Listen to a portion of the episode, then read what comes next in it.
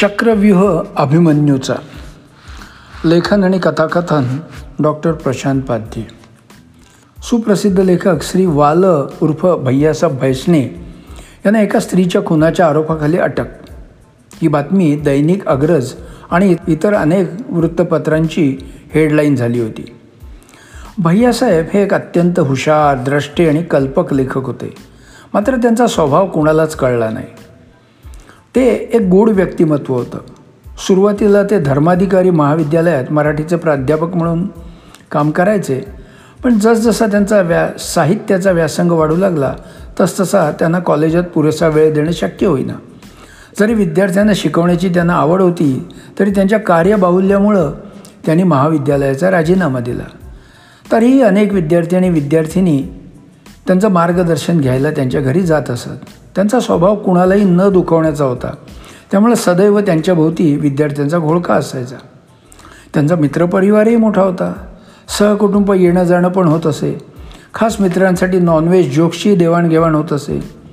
भैयासाहेबांशी बोलताना सर्वांना सतत संशय असायचा की यांचं कुठेतरी एक्स्ट्रा मरायटल अफेअर असावं. भैयासाहेबही या शंकेला कळत नकळत पाणी घालायचे. पण जर कुणी तसा विषय काढला तर ते हसून उडवून लावायचे. त्यामुळे शंकेचं निरसन कधीच झालं नाही. एकदा त्यांच्या दोन मित्रांना सौ भैयासाहेब घरी नसताना सोफ्यावर चांदीचे पैंजण आढळले होते. पण कुणाचं लक्ष नाही असं बघून हळूच भैयासाहेबांनी ते गायब केले. हेही त्यांच्या लक्षात आलं. पण तसं विचारायचं कोणालाच धाडस झालं नाही. मात्र सगळ्यांच्या लक्षात हेही आलं होतं की भैयासाहेबांची बायको कधीच पैंजण घालत नव्हती. ते मध्येच आठ आठ दिवस गायब व्हायचे. कुणी विचारलं तर ते सांगायचे की लेखनासाठी आत्मचिंतन करायला घराबाहेर पडलो होतो. एक दोन वेळा मित्रमंडळी गप्पा मारत बसले असताना भैयासाहेबांना दोन फोन आले होते आणि भैयासाहेबांनी घाईघाईने आपण नंतर बोलू म्हणून ते फोन कट केले होते. मित्रांना संशय होता की ते नक्कीच फोन कुठल्या तरी स्त्रीचे असावेत पण कुणालाच त्याचा जाब विचारायचं धाडस नव्हतं. एक वर्षी दिवाळीत भैयासाहेबांच्या पत्नी भाऊबीजेसाठी नाशिकला गेल्या होत्या. त्यांचे काही मित्र त्यांना दिवाळीच्या शुभेच्छा द्यायला घरी आले होते तेव्हा त्यांना भैयासाहेबांच्या खोलीतून एका स्त्रीचा आवाज ऐकू आला. रमेशनं डायरेक्ट विचारलं तर वाईट दिसेल. म्हणून काय यावर्षी वहिनी त्यांच्या भावाकडे नाशिकला गेल्या नाहीत काय? असं विचारल्यावर त्याने हसून म्हटलं होतं नाही तिचा भाऊ बेळगावच्या तिच्या दुसऱ्या बहिणीकडे गेला आहे म्हणून ती गेली नाही. आता तोच दोन दिवसांनी इथे येईल. नंतर त्यांच्या नव्या पुस्तकाची कॉपी मित्रांना देण्यासाठी ते आतल्या खोलीत गेले आणि तेवढ्या टीपॉयवर ठेवलेल्या त्यांच्या फोनची रिंग वाजू लागली. कुतूहल म्हणून रमेशनं फोनचं स्क्रीन पाहिला तर त्यावर वहिनींचं नाव दिसत होतं. रमेशनं पटकन सगळ्यांना खूण केली आणि सगळ्यांनी ते वाचलं. एक मिनिटांनी रिंग बंद झाली आणि त्यानंतर भैयासाहेब पुस्तकांचा ढीक घेऊन बाहेर आले. कोणत्याच मित्रांना फोन आला होता म्हणून सांगितलं नाही पण भैयासाहेबांनी गपचूप फोन उचलून कुणाचा फोन आला आहे पाहिलं आणि फोन खिशात ठेवून दिला. त्यांची ही कृती मित्रांच्या नजरेतून सुटली नाही आणि त्यांनी एकमेकांना नेत्रपल्लवी केली. पुस्तकाच्या कॉप्या घेऊन थोड्या वेळाने ते बाहेर पडले पण त्यांची चर्चा वहिनी तर घरात नाहीत मग हा आवाज कोणत्या बाईचा असावा यावर सुरू होती. काही दिवसांनी परत त्यांच्या संशयाला पुष्टी मिळाली. सगळे नाना नानी पार्कमध्ये टाईमपास करत होत बसले होते. एवढ्यात भैयासाहेबांची गाडी पार्कच्या गेटसमोर थांबली. ते कारमधून उतरले. सगळ्यांना वाटलं की ते आपल्यालाच भेटायला येत आहेत. पण ते सरळ तिथे गजरे विकणाऱ्या बाईकडे गेले आणि छानसा हा मोगऱ्याचा गजरा घेऊन गाडीत बसले. सगळ्यांच्या लक्षात आलं की गाडीत वहिनी पण आहेत. पण रमेशच्या डोक्यात संशयाचा किडा वळवळत होता. त्यानं डायरेक्ट भैयासाहेबांच्या घरीच फोन केला आणि त्याला आश्चर्याचा धक्काच बसला. बोला रमेश भाऊजी काय म्हणता? काही नाही भैयासाहेब येणार आहेत काय आमच्याबरोबर? रिकामटेकडे म्हाताऱ्यांच्या भेटीला. म्हणून विचारायला फोन केला होता. काय लिखाण वगैरे करायला बसलेत की काय? तसं असेल तर राहू द्या उगाच त्यांच्या तपश्चर्यात अडथळा नको. नाही हो लिखाण वगैरे काही नाही. गेल्या महिन्या दोन महिन्यात कागद पेनाला हातसुद्धा लावलेला नाही. लायब्ररीत जातो म्हणाले होते दुपारी तुम्ही त्यांना मोबाईलवर फोन करा नाहीतर ते आल्यावर मी तुम्हाला फोन करायला सांगते त्यांना. नाही नाही वहिनी नको नको. मीच त्यांना कॉन्टॅक्ट करतो. अच्छा बाय. फोन ठेवल्यावर त्यांनी लगेच मित्रांची कॉन्फरन्स भरवली. बघा मी म्हणत होतो ना की कुठेतरी पाणी मुरतं आहे आत्ता त्याचा पुरावा पाहिलात ना वहिनी घरीच आहेत. ही दुसरीच बया होती गाडीत. कळलं? हा सूर्य आणि हा जयेंद्रथ आता मात्र सगळ्यांची खात्री पटली की भैयासाहेबांचं अंगवस्त्र नक्कीच आहे. जसजसा संशय बळावू लागला तसतसे मित्रमंडळीत अस्वस्थता वाढू लागली. रमेशच्या मनातच सतत याचा सोक्षमोक्ष लावलाच पाहिजे ही भावना ठाम होऊ लागली. शेवटी त्याने निर्णय घेतला की आपण याचा शोध घ्यायचाच. त्यांनी मित्रांना आपल्या मनातला विचार बोलून दाखवला. मात्र फक्त विस्फुतेने त्यांची कल्पना उचलून धरली. बाकी ज्यांचं मत पडलं आपल्याला काय करायचं आहे मग रमेश आणि विस्फुतेने ठरवलं की भैया साहेबावर पाळत ठेवायची. त्यांच्या घराबाहेर पडायच्या वेळा नोट करायच्या. आणि ते कधी कुठे कुणाबरोबर असतात ते बघायचं. एक दिवस सकाळीच भैयासाहेब बाहेर पडले आणि रमेश आणि विस्फुते जोडीनं त्यांचा पाठलाग सुरू केला. भैयासाहेबांनी बाहेर पडताना इकडे तिकडे पाहिलं आणि स्कूटरवरून ते निघाले. जाताना त्यांनी एका दुकानातून मिठाई आणि मोगऱ्याचा गजरा घेतला. आता ते भरधाव सेक्टर चारमधल्या एका शाळेमध्ये शिरले. दोन मिनटं तिथे थांबले आणि नंतर ते तिथून पुढच्या लेनमधल्या मयूरपंख अपार्टमेंटमध्ये गेले. आणि लिफ्टनं वर गेले. त्यांच्या मागावर असलेले रमेश आणि विस्पुते लिफ्ट कोणत्या मजल्यावर थांबली आहे त्याने ते त्यांनी पाहिलं आणि मागोमाग तेही लिफ्टनं तिथे पोचले पण तिथे भैयासाहेब काही दिसले नाहीत. बहुधा एखाद्या फ्लॅटमध्ये शिरले असावेत.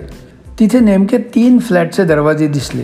मात्र त्यांच्यावर असलेल्या नावाच्या पाट्यावरून त्यांना नावं कळली की देशपांडे घाटगे आणि रॉड्रिक्स तिथे राहत आहेत पण नेमके भैयासाहेब कुणाकडे गेले हे मात्र त्यांना कळेना.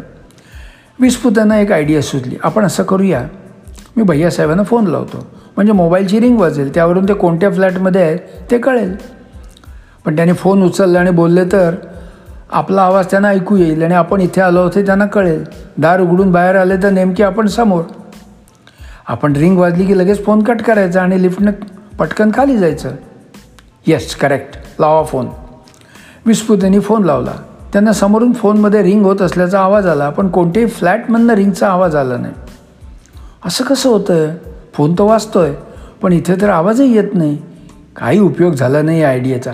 चला निघूया. बिल्डिंग आणि मजला तर कळला. त्यांनी फोन बंद केला. आता कधीतरी भैयासाहेब नसताना येऊन चौकशी करूया. नंतर ते आपापल्या घरी गेले. दुसऱ्या दिवशी भैयासाहेब भेटले तेव्हा त्यांनी विस्फुतेनं विचारलं काल तुम्ही फोन केला होतात काय? तर चुकून तुमचा नंबर लागला सांगून त्यांनी वेळ मारून दिली दोन दिवसांनी ते त्या बिल्डिंगमध्ये परत गेले आणि पाळीपाळीनं त्या तीनही फ्लॅटची बेल वाजवून एका मोठ्या क्लबची मेंबरशिप हवी आहे काय म्हणून चौकशी केली.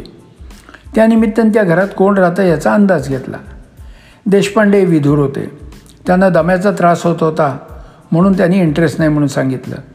घाटगेंकडे नवरा बायको आणि त्यांचा एक वर्षाचा मुलगा आणि नवऱ्याची तीस वर्षाची अनमॅरिड बहीण राहत होती. आम्ही दोन दिवसापूर्वी आलो होतो बेल वाजवली पण कुणी दार उघडलं नाही. रमेशनं थाप मारली. खरं म्हणजे आम्ही चार दिवस नाशिकला गेलो होतो. माझी बहीण एकटीच होती इथे घरी म्हणून तिनं उघडलं नसेल दार. एनिवे आम्हाला कुठल्याच क्लबमध्ये इंटरेस्ट नाही आहे रॉड्रिक्सची चौकशी त्यांच्याकडेच करावी लागली कारण रॉड्रिक्स आणि त्यांची पत्नी त्यांच्या अमेरिकेतल्या मुलाकडे गेली होती. रमेश याचा अर्थ गाडगेंची अनमॅरिड बहीण हेच भैयासाहेबांचं प्रकरण दिसतंय. अगदी बरोबर. ही मंडळी बाहेरगावी गेली असताना ते इथे आले होते तर. मौका साधला हा बरोबर.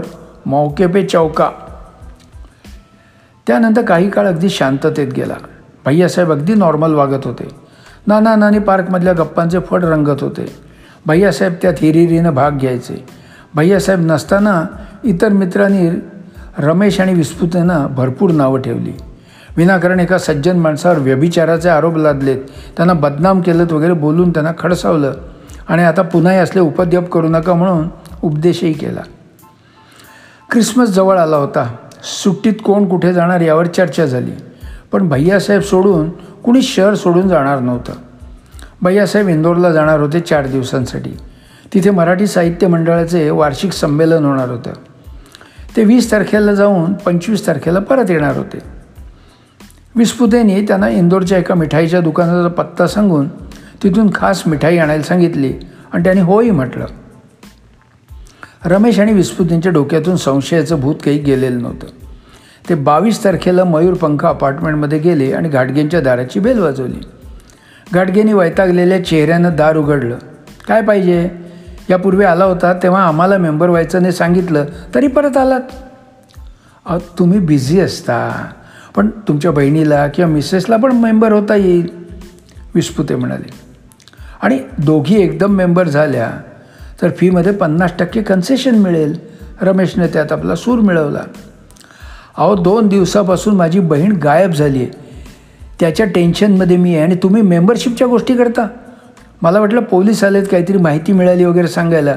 पण समोर तुम्ही आता या विषयावर काहीही बोलू नका तुम्ही आमच्याशी. सॉरी हां आम्हाला कल्पना नव्हती. दोन दिवस म्हणजे वीस तारखेपासून सापडत नाही की काय तुमची बहीण? हो वीस तारखेला सकाळी भाजी आणायला म्हणून जी गेली ती परत आलीच नाही. सगळं शोधलं. सगळ्या ओळखीच्या माणसानं विचारलं आणि शेवटचा उपाय म्हणून रात्री पोलिसात कंप्लेंट केली. बापरे फारच वाईट झालं हो. पण काळजी करू नका सापडेल. तुम्ही आम्हाला एखादा फोटो द्याल का त्यांचा? काय आहे? आम्ही फिरत असतो या क्लबच्या कामासाठी घरोघर. तेव्हा प्रत्येक ठिकाणी चौकशी करता येईल. हा बाण बरोबर बसला. गाडगे घरात गेले आणि त्यांनी एक फोटो आणला. नरम स्वरात म्हणाले सॉरी हां. माझी मनस्थिती जागेवर नसल्यानं मी चिडलो. हा फोटो आणि हे माझं व्हिजिटिंग कार्ड. काही कळल्यास मला फोन करा. तुमचा नंबर पण देऊन ठेवा. असलेला बरा. तुम्ही शोधून काढलीत तर तुमचे उपकार होतील हो खूप. छे छे छे छे. अहो उपकार कसले? अडचणीत असलेल्या माणसांची मदत नाही करायची तर कुणाची करायची? माणुसकी नावाची काही चीज असते की नाही?